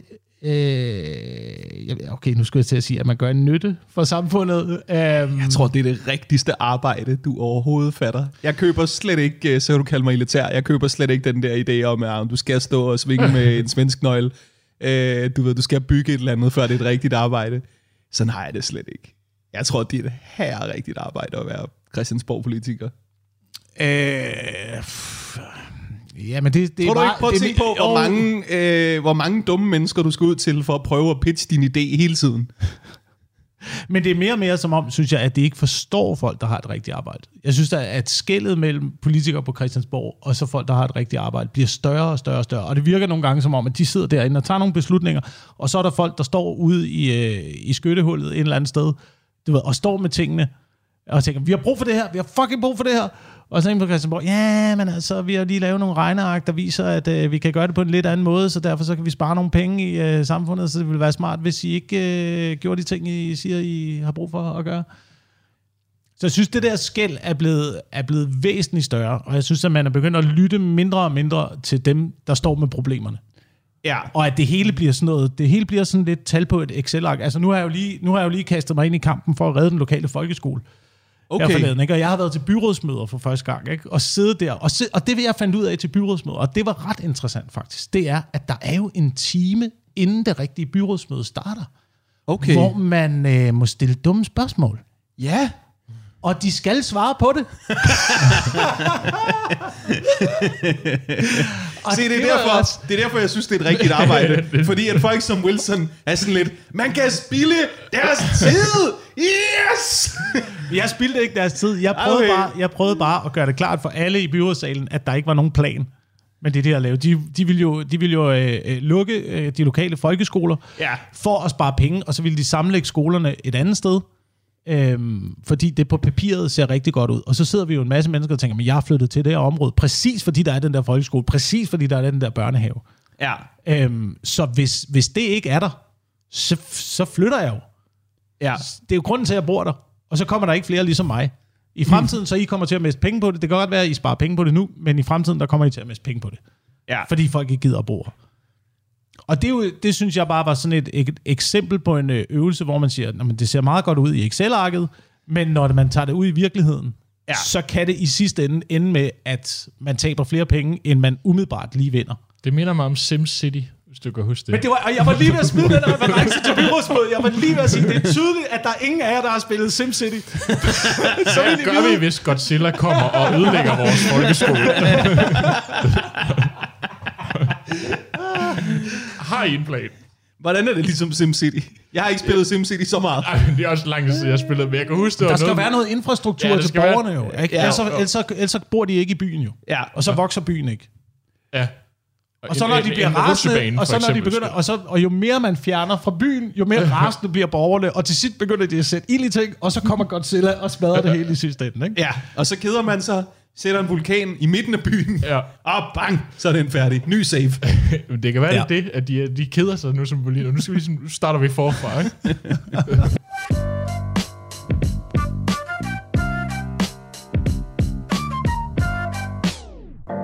jeg har en ting, hvor at, øh, jeg snakker om, at øh, jeg er lidt imod juletræsdansen. Ja. Øh, fordi at, øh, at det, øh, det er to jule siden nu her, men øh, det var første gang, hvor vi prøvede i min familie ikke at kunne nå rundt om juletræet. Øh, Okay, så I er en lille familie, eller har I et meget stort træ? vi, vi er en meget lille familie. Yes. Ja, øh, og vi har så i, i mellemtiden, øh, imellem den forrige jul, har vi så mistet vores farmor. Og okay. det er ligesom om, at det går først op for os der, når jeg farmor er død. Fordi nu er der hul, ikke? Og det er bare pisse irriterende at have en Irriterende dans, der- tidspunkt, ja, og, og at det går op for en. ja. Er farmor så blevet til en bamse? Vi snak, jeg snakker om sådan noget med, at, at, at det er jo ærgerligt at komme i tanke om det for ellers så kunne man jo lige have fundet et ræb, ikke? som man kaldte farmor i stedet for, eller et eller andet. Ja. Som sådan, og så havde, vi ikke, så havde vi jo ikke bemærket det overhovedet. Jo. Så havde man bare tænkt, nå ja, det, det Ja. er jo bare farmor, vi har i hænderne. Så, ja, så I kan, ikke holde, I kan simpelthen ikke lave en cirkel rundt om selve træet. Ikke, ikke et konventionelt juletræ, nej. Nej. Og der er vi danskere jo så fasttømret i traditioner, at vi gør det alligevel. Vi prøver jo alligevel ja, at få ja, den ja. der dans til at fungere, selvom der er ingen af os, der har lyst til at gå rundt der, selvom alle synes, det er en lille smule akavet. Øh, så skal vi have det til at virke. Ja, ja. Ingen kan teksterne, og ingen øh, gider det rigtige. Og ingen, ingen gider at holde i hånd med deres øh, far heller jo. Det er da ekstremt unaturligt. Det er rigtig... Altså, det er virkelig den ene gang om året, hvor man holder i hånd med sin familie. Ja. Medmindre man selv har børn. Eller altså, altså, mindre det er en kæmpe krise, ikke? At noget er styrtet sammen, eller sådan noget, og man skal have hinanden ud af et eller andet. Så Ja. ja. ja. men det er vildt, øh, de skal dingle fra en klippe, eller vi skal danse om et træ. Det er de to situationer, hvor Ja. jeg vil holde i hånd med Ja. min familie. ja. ja, det er rigtigt. Ja, det føles altid sådan, øh, føles altid sådan lidt underligt, ikke? Jo. Det er en meget akavet syn. Men hvorfor er det også, at I skal nå hele vejen rundt øh, om træet? Kan man ikke bare ligesom være en, en halvkæde, der ligesom bevæger sig rundt? Jo, nu har vi jo, nu bevæger vi os, øh, vi, vi er jo lidt i, i kamp om de samme familiemedlemmer, som an, med andre mindre familier, ikke? Min søsters svigerfamilie. Øh, jeg prøver jo også at fiske min søster og hendes kæreste, for de har også en lille familie. Men hvis ikke vi får dem til, til den her jul, så kommer vi til at have et hul. Vi snakker som om det er transfermarkedet. ja, det er det jo, ellers så kan vi ikke stille hold. Nej. og, det, og det er bare, øh, det, det er jo irriterende, fordi så netop så går man rundt, og så har folk jo en hånd fri. Øh, og der, det her leder jeg lidt også efter. Jeg synes, der er et eller andet sjovt i, at jeg snakker om før, at, at, øh, at så er familiekvalitetstiden ligesom væk, fordi at når først alle ikke har hinanden i hånden, så kan man tjekke mobilen med den frie hånd, ikke? og så er alle folk ligesom øh, opslugt der. Ikke? Ja. Øh, men der er den der, fordi alle, ja, vi går bare rundt med, med en, der har en, en arm, der ligesom sådan bare svæver, ikke? Og det vil være, jeg vil elske at være den med en arm, der svæver. Altså, det er, så man lige kunne have et glas portvin, eller sådan ja. andet, så man kunne komme igennem, komme igennem den der juleaften. Ja. Ja. Men jeg vil så også sige, ikke... Øhm, jeg har det omvendt problem end dig. Ja. Vores jul, kæmpe jul. Kæmpe familie. Rigtig mange mennesker. Altså, vi, vi kan nærmest gå i to cirkler om træet. altså sådan i, i counterclockwise af hinanden. Det, vi kunne virkelig lave et imponerende show ud af det der. Ja. Og så, øh, da dengang familien var meget mindre, der havde vi sådan en idé om, alle skal have lov at vælge en sang. Okay. Og nu er der for mange til den leg. Nu er vi altså... Vi er helt nede og prøve at huske rapverset i Jul på Vesterbro. Der er, der, er, der er slet ikke nok. Vi er simpelthen løbet tør for julesangen. Så nu er det sådan... Nu kan folk også bare lidt finde på en god sang, de kan lide, og sådan, øh, hvad er det, Meatloaf eller Taylor Swift i dag? Hvad fanden? Specielt fordi, at børnene, de allermindste, de skal vælge til sidst for some reason, og de vil jo altid vælge fucking Søren Banjo-mus. Nu er det jul igen. Og loftet sidder næsen. Ja, så hvis ja. man er en af de yngre voksne, så er, så er der ikke nogen julesange tilbage til dig. Fordi du ved, børnene skal have lov til at vælge klassikerne. Øh, de ældre har allerede valgt dem der, sådan vi nogenlunde kan huske. Nu står jeg der og prøver at, at sige, det er kimer i klokker. Er det en julesang? Det synes jeg, jeg hørte engang. Ja. Så øh, øh, der er græsset ikke grønnere på den anden side. Nej, jeg okay, men det kan være, at jeg kan få nogle af dine så over til os. Det kan være, Og bare, send en eller anden beskrivelse af, hvad- hvem de er. Og hvad, Er der, et, er der et radioprogram i det? Er, der en, øh, er det ikke til nytår, man altid laver sådan et program med, øh, jeg har ikke nogen at holde nytårsfest Nå, med, ja. øh, kom og hold nytårsfest sammen med, sammen med mig. Så jeg Jo. kan ikke, vi kan ikke nå rundt om træet. ja, Er der nogen derude ja. med lange arme? Og så omvendt, du ved, det, det ville være godt, hvis man kunne sådan rekruttere. Det, jeg synes, det er en sjov måde, du snakker om det på, med sådan, vi prøver at skaffe nogen ja. Ja. over for svigerfamilien. Ikke? ja. Øhm, det, det, er den, det er sjovt at prøve det der. Det, det kunne være godt med sådan en form for dating site, øh, hvor man ligesom kunne tilmelde sig en jul, ikke? Jo. Også fordi vi er mange, der lidt, altså, der er jo masser af mennesker, der går og leder efter en ny jul, Ja, hvor de sådan et, ved du hvad, jeg har faktisk for meget familie. Passer fint. Eller man kunne lege nogen. Er der et øh, marked for det? At man ligesom leger dansere, ja så, okay, som bare har sådan, der kun er med til dansen. der kun er med til dans, der kun er med som sådan nogle øh, ligesom seat fillers øh, Ja. i teatre. Når der Ah. mangler en på et sæde, ikke? At så man ligesom tænker, sætter vi dig ind, Ja, og så ser der fyldt ud. ja jamen det, jeg er frisk på lidt af hvert, vil jeg sige. Nej, men det er rent nok, at man kunne godt have nogen, der bare var sådan, øh, og så sådan tog et eller andet sådan tøj, som, som, som det manglende familiemedlem kunne finde på at have på, ikke? Ja, ja, sådan nogle dansere, der ikke har noget at lave øh, juletid, så Silas Holst eller sådan noget, hvis Ja. bølgerne går højt, ikke? hvis man har rigtig mange penge. Kunne Ja, okay. til, Ja, Det er, det, er øh, det er jo et vildt øjeblik der, hvor I står, og det går op for jer. Nu er vi for få Ja. til den her dans, vi plejer at lave. Ja. Det er jo... Øh, hvad, hvad bliver der sagt der? Er der nogen, der ligesom prøver... Er det, en, er det en tung stemning, eller er det... Ja, jeg, jeg, jeg, husker det mere som om, at det er sådan en, en stemning af, at man lige skal finde ud af, at der, der mangler en, ikke? Altså, skal vi, at det, det var nærmest som om, vi skulle ligesom tænke, hvad fanden er det, fanden er det, er farmor død, ikke? Og så, Nå, vi skulle lige komme i tanke om det. ja, Okay, ja. ja. Hvor få skulle I ned på, før I vil droppe dansen om juletræet? Øh, jamen, jeg ved det ikke helt. Jeg, jeg, jeg, nu her snakker jeg om et joke om, at altså, at, at, Og Er det- hvor få er I nu? vi, vi, nu er vi fire normalt. Okay, ja. Fire styks. Det er meget let. Det er ret lidt. Men man kan sige sådan, at du kan komme helt ned på én person, men så er det så sådan noget pole dancing, ikke? hvor man lige har nogle grængrene på stangen. Og så. Ja, du tænker, hvor- hvorfor ikke, hvorfor ikke mindre end tre? Jamen, det er, sjovt, det er et sjovt billede. Når du er nede på en person, så er det bare pole dancing med noget græn. ja. Øh, ja, men jeg har faktisk, altså, snakker også om det der med, at, at et juletræsælger bør jo også begynde at markedsføre mod familiestørrelse, ikke? Fordi Ja. ja. man kan jo godt finde et træ, der passer til fire mennesker. Men man tænker bare ikke over det, når man står derude, ikke? Øhm, Og vil man for sige det til juletræ, så har du noget, der passer til... Øh, jeg synes jo, det er dem, der skal være opsøgende, og når de kan se, der kommer en eller anden øh, fraskilt singlefar, at de også er lige Ja. over lige hive fat i ham og sige, det er hernede, der er noget til dig. Jamen også fordi, når man køber juletræet, så betaler man lidt øh, for højden. Ja, Men det er jo omkredsen, vi bruger reelt set. ja. De det burde, er den, der er jo, mest. de burde jo gøre- gøre størrelsen op i, hvor mange mennesker øh, kan der være rundt om det her træ. Mm. ja. Ja, så må du ud med, med, med trimmeren inden jo. Det kan man jo også. Ja. Altså sådan en, jeg har jo fået sådan en hæktrimmer, jo, ja. Så man kan få den til at være helt... Men det er også igen, hvis man opdager det derinde, og så skal stå og save af, så er det også ligesom... Så, så er det svært ikke at bemærke, at der er Ja. noget galt, ikke? Jeg snakker om det der med, at der er nogen, der kommer hjem, der kommer hjem og sådan... Er sådan, "Ej, det går, vi bare skal lade den blive nettet i år. Fordi jeg har altid fået kørt ind i det der? Laver I også øh, det der mærkelige vend? Der mangler jo nogle moves i juletræsdansen. Ja. I det hele taget, dans er et stort ord. ja. Det, det, det er der måske et joke i til at starte. Ja. med. Jeg har jo før set Vild med Dans, hvor det er meget sådan noget, i en foxtrot, øh, kommer her, der er Jenna Bakke og øh, Andreas Bro. Der er aldrig nogen, der har sagt, og i en juletræsdans, Ej, det er sjovt, ja. kommer her. Og så bare otte random ass kendiser i en kæde. det, er den, det er den dårligste dans. Ja. Ja. Det, det, det kvalificerer sig ikke som en dans. Der er to trin, der er den ene vej og den anden vej. Ja, det er det. ja. Og så er der nogle af, nogle af sangene, der kører i dobbelttempo. Og der er den, hvor man også løber rundt i huset, ikke? Jo, men det føler jeg jo er lidt af det samme trin, bare på omvej. altså, du kan jo også lave cha-cha-cha ude blandt publikum. Det er jo bare Ja, ja, det dig, der er skævt på den.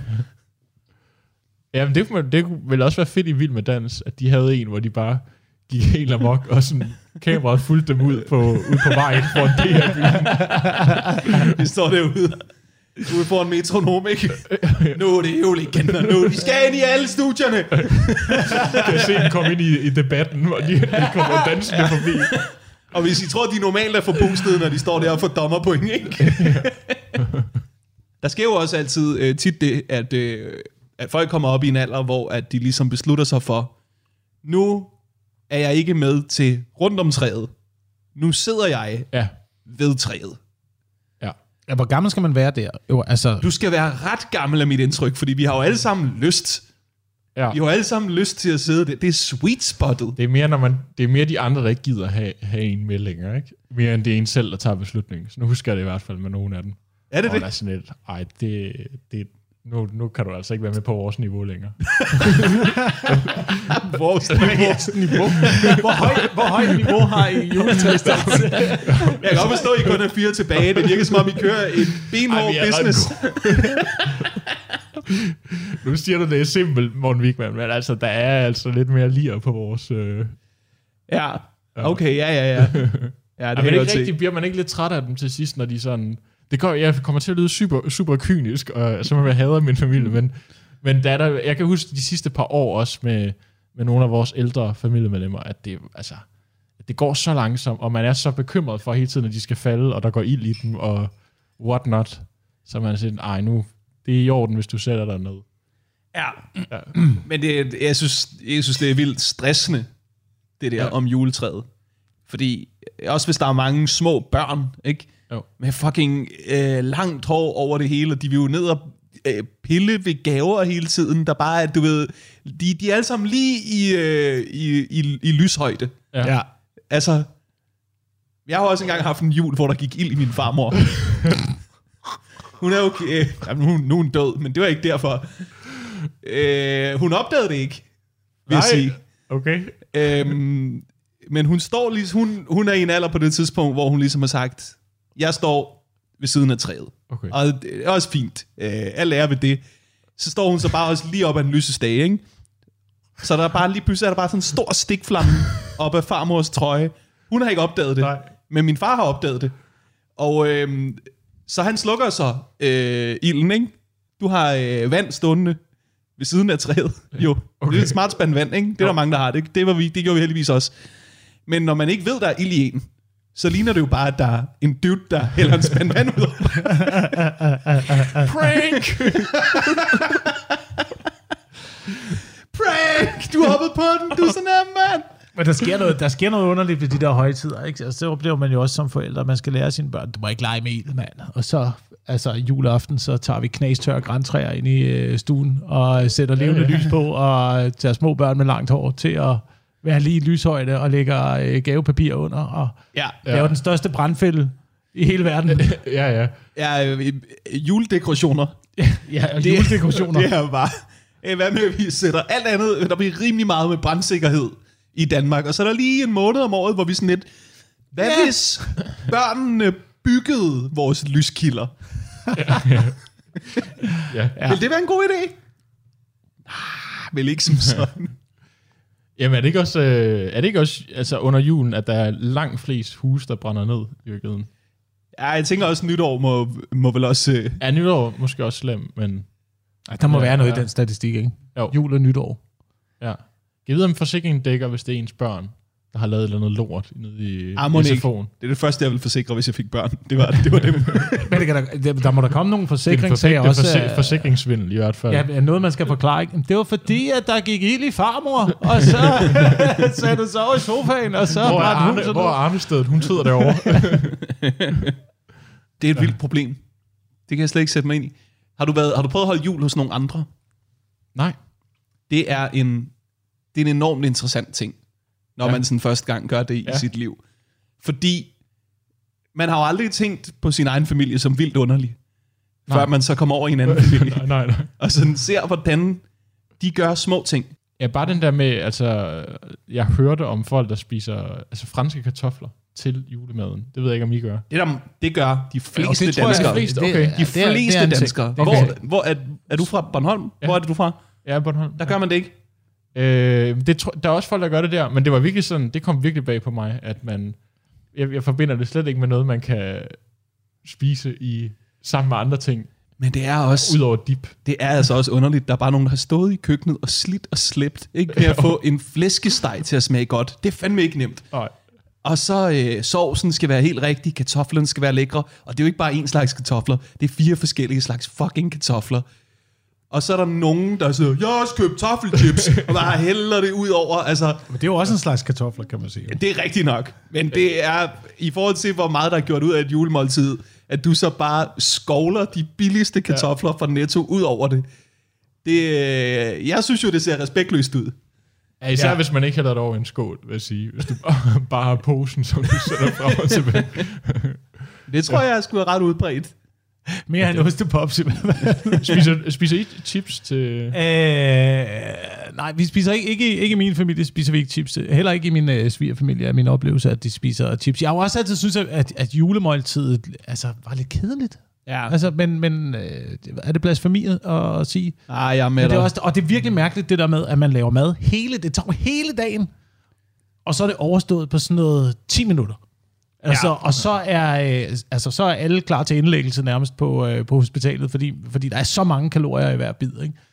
Ja. Øhm, så du kan, altså, Men det er også det der med, at juletræsdansen er lige efter det måltid. Der føler jeg også, at det er tilrettelagt dårligt. Ja. Jeg vil faktisk mene, juletræsdans og så mad. Det kunne være, at vi kunne finde på mere end et trin i juletræsdansen, hvis vi ikke var så fucking mætte, når vi men det kan den. også være, at juletræsdagen bare skal udvides, så vi skal ud og øh, brænde nogle kalorier af. Altså, så vi skal gøre det voldsommere, end det er øh, lige nu. Ja, men der er også grænser for, hvor meget du kan. Ikke? Det kan lynhurtigt blive sådan noget crossfit noget, hvor der står otte folk og knækker sig ud i hækken.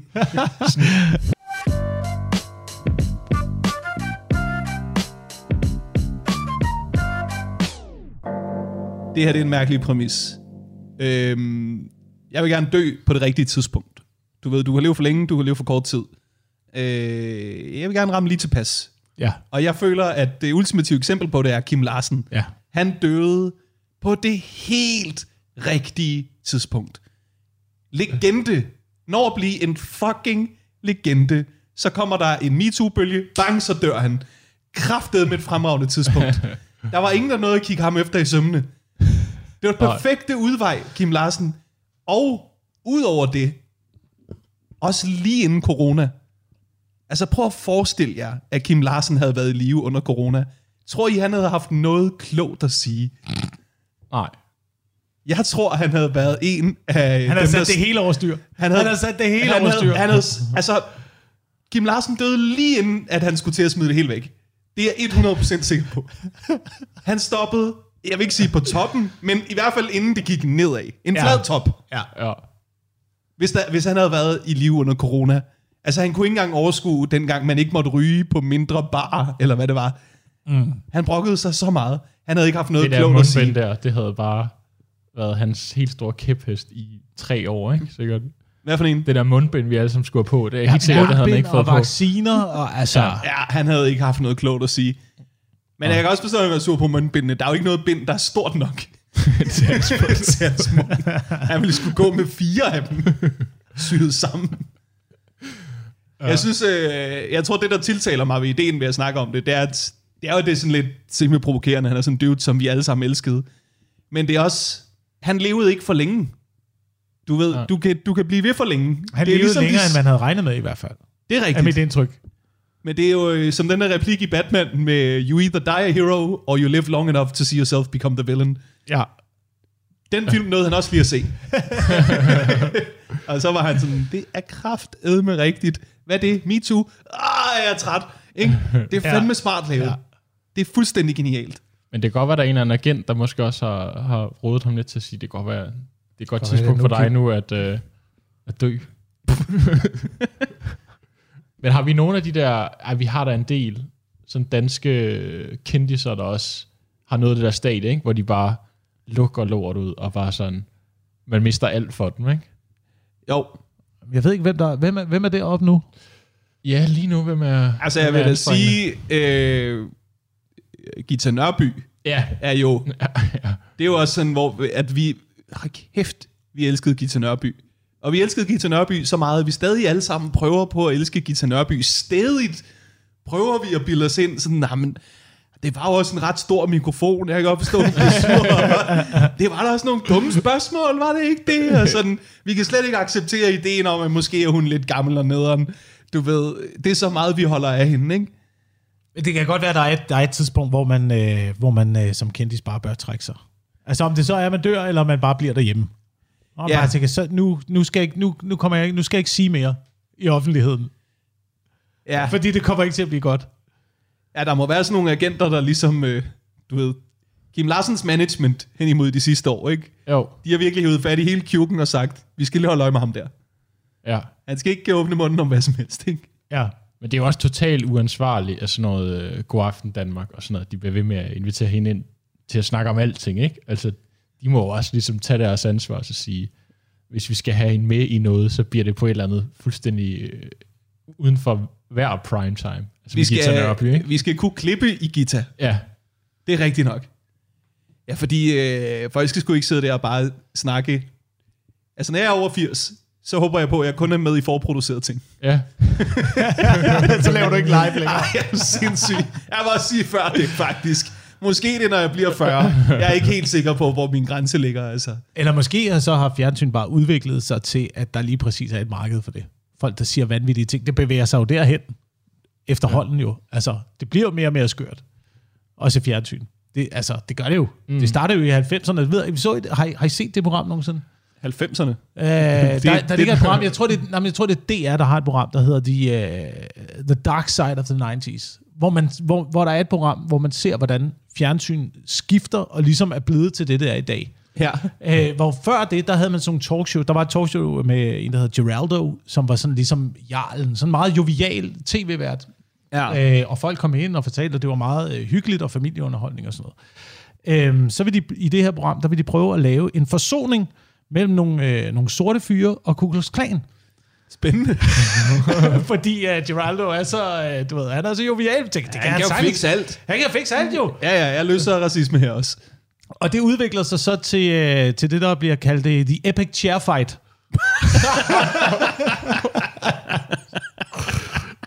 og det flyver rundt. Det flyver også- rundt med Hvor lang stole. tid tager det, før det går i mennesker. gang? I det- Ep- Epic Chair Fight, hvor, lang tid tager det, før det Jeg bryder ud? jeg, jeg har ikke set hele, hele udsendelsen. Jeg, øh, jeg kan lide hele den her historie. Der er et ord, du bruger, som jeg gerne vil, du ved lige... Er det det rigtige ord? Udvikler sig til. Ja. De er inviteret på grund af Epic Chair Fight. Ja. De har håbet på en Epic Chair Fight. Hvorfor jeg tror det ellers- ikke sådan... Du der- kan ikke sige, så har vi inviteret en masse sorte mennesker, så har vi også inviteret Ku Klux Klan. Men så lige pludselig kører tingene af sporet. Men det var, det var, Der er præcis, inviteret 15 mennesker, der står 35 stole. Der er et eller andet galt. det var præcis pointen, øh, pointen i det her. Det er, at det var, ikke, det var ikke planen til at starte med. Planen var rent faktisk, at de skulle prøve at lave en forsoning. Okay. Det her. Og så udvikler det sig til det her, og alle går ud bagefter og tager afstand fra det.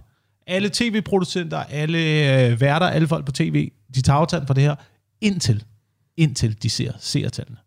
Ja. som er through the fucking roof på det her program. Okay. Og stadigvæk bagefter, så er der nogen, der siger, det vil vi ikke, vi, må ikke, vi, vi vil ikke øh, promovere den her slags tv. Der er ingen, der vil røre ved det, udover to personer. Det er Ricky Lake og Ja. Jerry Springer. Ja. Og de tænker, det er det eneste, vi gør. Det er det fucking eneste, vi gør. Ja, jeg det kan der. godt huske det der. Ja. Det var nogle sindssyge programmer. Og så starter de to programmer, og derefter så begynder, øh, så begynder tv at udvikle sig, og så begynder castingprocessen at blive anderledes, sådan som man begynder at tage øh, skøre og skøre mennesker ind, fordi det er den her konflikt, man går efter, fordi man har set seertallene, og tænker, der er seere i konflikt. Mm. Øh, og derudaf, så springer alt det, som vi ser i dag med reality-programmer og Kardashians og sådan noget, hvor man, hvor man følger de her lidt øh, vanvittige mennesker og sætter et kamera på dem. ja. Og det bliver så bare til, til fjernsyn, og i dag er det normalen. Ja. Jeg ser dig. Det har intet at gøre med, hvor vi startede. Men jeg Det ser er, intet, det er intet at gøre med, hvor vi startede, men pointen er bare på et tidspunkt, måske når man bliver gammel, så bliver der et marked for, at du kan komme ind og sige rabiate ting som gammel, og det giver rent faktisk seere, og du bliver måske accepteret for det endda. Ja, jeg ved, altså må man sige... Hvis det fortsætter i den retning, Det er jo ikke sådan, så Ku Klux Klan blev mere accepteret siden. men, men det bliver mere og mere, det bliver, det bliver mere og mere normalt, at, øh, at vi bliver eksponeret for det her. ja, Men er der ikke måske noget i det der med også, at, at på en eller anden måde, at det er lidt ligesom med kulturarv, ikke? Jeg synes, at, at netop når man, når man lige pludselig beder mm. øh, Gita Nørby om at, øh, om at udtale sig om, om corona, ikke? det er jo ikke det, hun skal. Hun skal jo være en, hun skal være en eller anden sød, charmerende type. Så det burde være ligesom sådan UNESCO's kultur, at man ikke må røre ved Gita Nørby. du må ikke, du må, du må ikke skænde kulturarv. Det kan Ja. jeg godt lide, det her. ja, Det er ligesom, du ved, at invitere Gita Nørby ind i aftenshowet. Det er ligesom at gå ind og tegne på en Asger Jorn. ja, Du ved, det er, det, det er vores Hun er vores allesammens jo. Vi skal, have ikke no- ødelægge hende. Vi skal have nogle mennesker, som ligesom også kommer på den der UNESCO-liste, ikke? Som, som man nu, Ja. nu, nu piller vi ikke ved den mere. Der er nogle mennesker, der kan komme på verdenshavslisten. Det kan jeg ja. godt lide. Og ligesom sige, nu er vi ikke. Og det gælder også den anden vej. Ja. Du må heller ikke lave flere albums, Kim Larsen. Ja. og I er alle sammen forpligtet til at beskytte det og bevare det. Ja.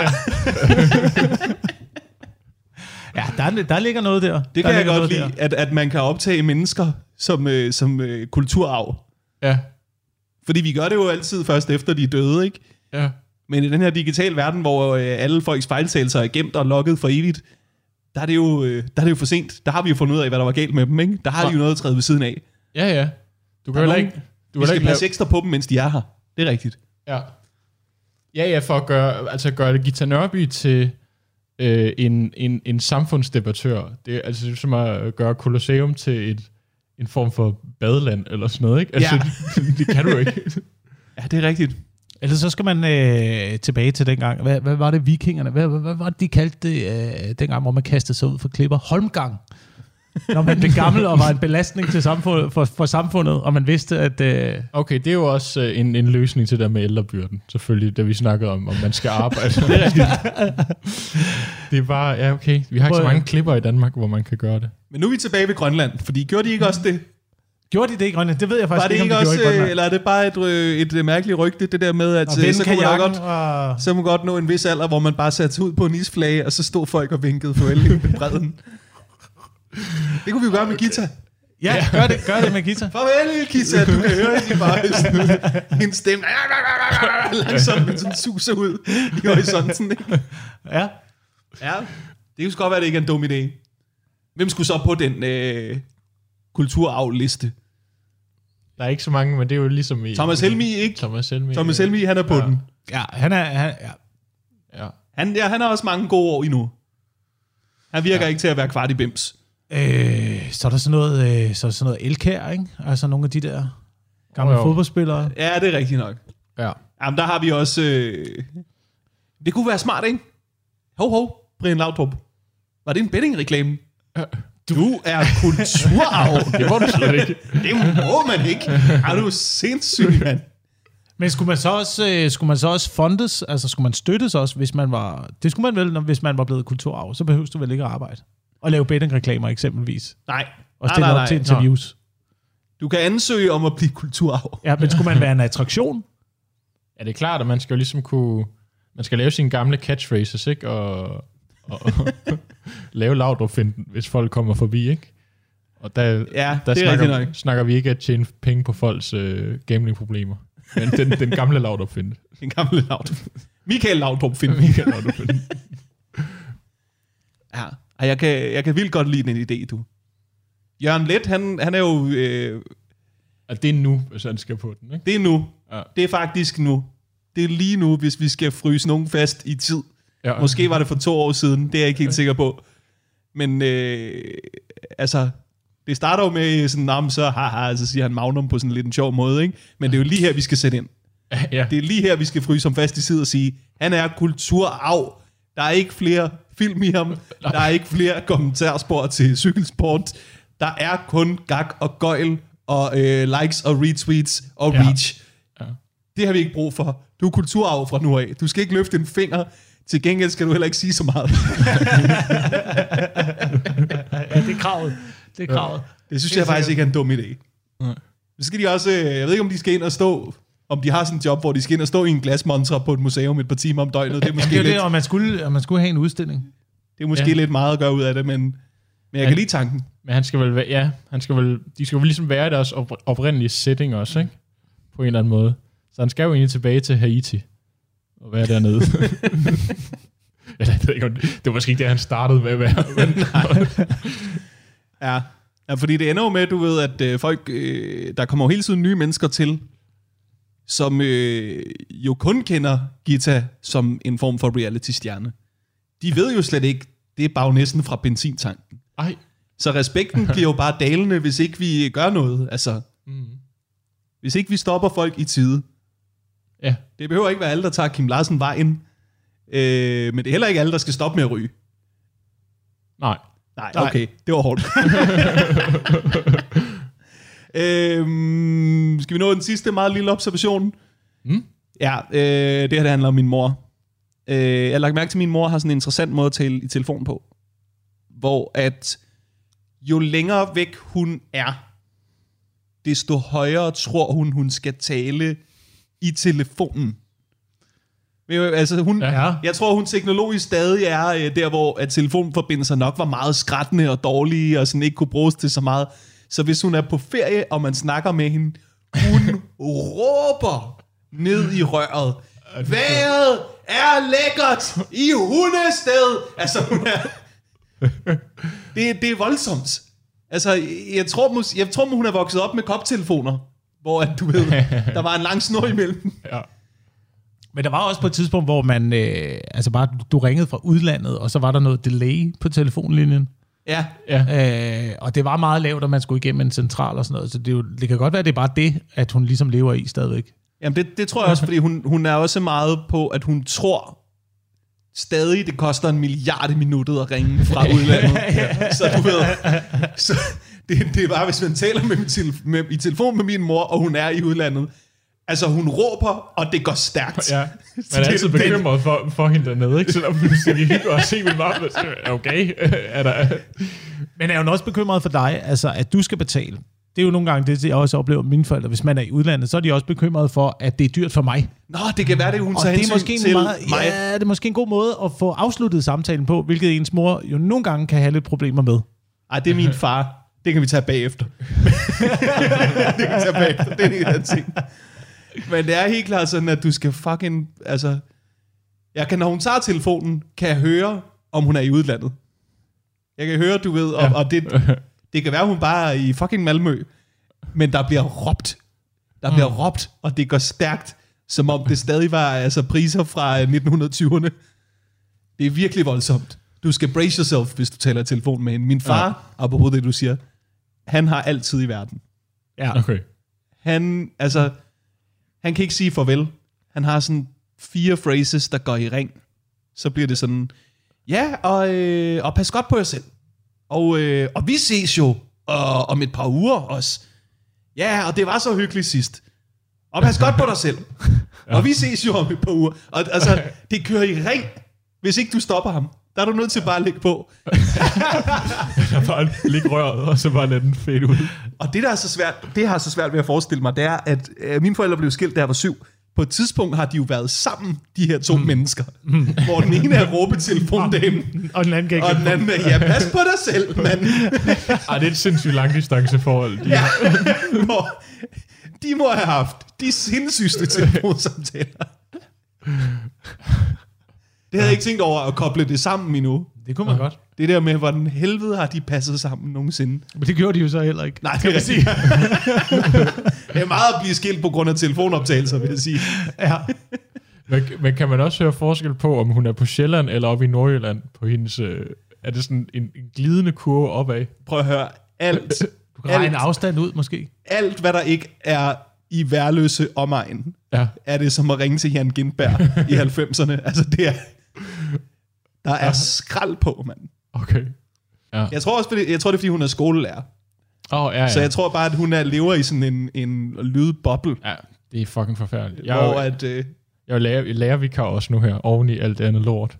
Så jeg er kommet lige derfra. Det er ikke fordi, vi skal ind imellem, men fuck, mand. Fuck. Ja, så det... Der er meget larm, simpelthen. Ja, fuck, mand. Det er helt vildt. vi havde... Øh, det, det kan være, jeg sidste lige rundt. Da jeg gik i, i tidligere folkeskoleklasser, der satte de på et tidspunkt, jeg ved ikke, om I havde den her, de satte sådan øh, en, en tavle op, der kunne måle støjniveauet. Og ja. det var ligesom, der var et billede af en, et øre, og så kan jeg huske, at det lyste grønt ude i siden af øret, hvis der var en lille smule snakken, så blev det gult, hvis der var, blev lidt højere, og så blev det rødt inde i midten af øret, lyste op, hvis det larmede super meget. Det var en, en smart idé, bortset fra, at vi var jo børn, så vi var sådan, kan vi få den op på rød? Der gik så kort tid, før de var sådan, okay, tavlen var en fejl. Den piller vi med igen. Også fordi det er sådan, hvem er det, der har brug for at se, om det larmer? Dude, Ja. du har selv ører. Hvorfor skal vi kigge op på øretavlen for Ja, at være sådan, men- men- det larmer jo ja, faktisk, det ja. kan jeg jo se. Ja, og høre, din idiot. Ja, men børns ører fungerer ikke ligesom voksens ører. Altså, så kunne de jo heller ikke larme så meget i skolen. Nej, nej, nej. Tror du ikke det? Ej, det, det, Jeg tror, at der er et eller andet der, de kan ikke få tinnitus, tror jeg, på samme måde. Ligesom de, de heller ikke kan blive svimmel i sådan en, en rutsjebane. Er der ikke også noget med det? Det bliver værre, når først man bliver ældre, ens Ja, er balance er jo. Men jeg tror måske at bare, at vores hørelse er, sådan, er bedst, når vi er børn. Den bliver bare dårligere og dårligere i løbet af hele livet, er mit ja. indtryk. Så jeg tror bare, at de kan høre så godt, at de kan godt adskille, de kan godt hø- høre, hvad der bliver sagt herover samtidig med, at de selv råber, la la la la la. Det er ligegyldigt for dem. Så jeg tror bare, de er bedre til at discerne støj, måske. Ja, de har bare, det er ligesom, når man har nogle fede højtalere også, ikke? Man, at man brager dem helt op, bare for, Ja. for rigtig at føle bassen, ikke? Ej, det var det, gjorde. det var det, vi gjorde, da jeg gik i skole. Ja. Det, øh, det har været en fornøjelse at have på besøg. Øh, er der noget, I skal reklamere for, inden I smutter? Er nogle shows? Er der noget, der sker i øjeblikket? Jeg er, øh, jeg er snart på Comedy Zoo i... Ja, det bliver så i november måned, Ja, øh, hvor jeg er dernede. Øh, Jeg kender ikke line-up endnu, men, Okay. øh, men snart kan man vel købe billetter. Det kan du sikkert allerede nu. Hvad med dig, Lasse? Jeg har været på grisen i aften, men det går ud for, at det er lidt for sent. Du var vært på grisen i torsdags, I torsdags. når det her udkommer. Det kan Jeg du har- sgu ikke nå. Jeg har en ting måske, som jeg overvejede at sige i aften. Det er den aller, aller sidste ting. Øh, Ja. ja det, det er meget kort. Øh, det, det er jo det der med, at, øh, at etisk råd anbefaler, at nu skal man kunne få abort i 18. uge. Ja. Jeg havde en, en dum joke, som bare er, at det, det bliver en virkelig travl uge. jeg synes, det bare uge 18, ikke?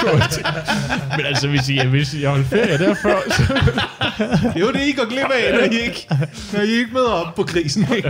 Det synes jeg er en ret god joke. jamen, så, Af dumme misforståelsesjokes, der synes jeg, den ligger ret højt op. jamen, så laver jeg den i aften. Gør det, mand. Øh, tak fordi I kom.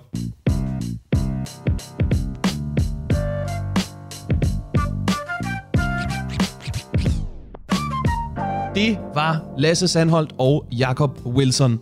Jeg skal huske at sige, at hvis I vil se mine one-man-show, så ligger de gratis. What? Gratis på YouTube. Og hvis I vil se mig live, så kan I gøre det den 13. og 14. oktober på Comedy Zoo. Øh, der er jeg på scenen sammen med Martin Nørgaard og Nils Nielsen. I er super velkomne. Det kunne være herrefedt. Øh, hvis I vil se øh, mit skrivearbejde, så kan I se Tæt på Sandheden hver lørdag. Og øh, der er ikke noget klip i den her uge, så I må bare have det for fedt og nyde livet, og vi lyttes ved om en uge. Hej.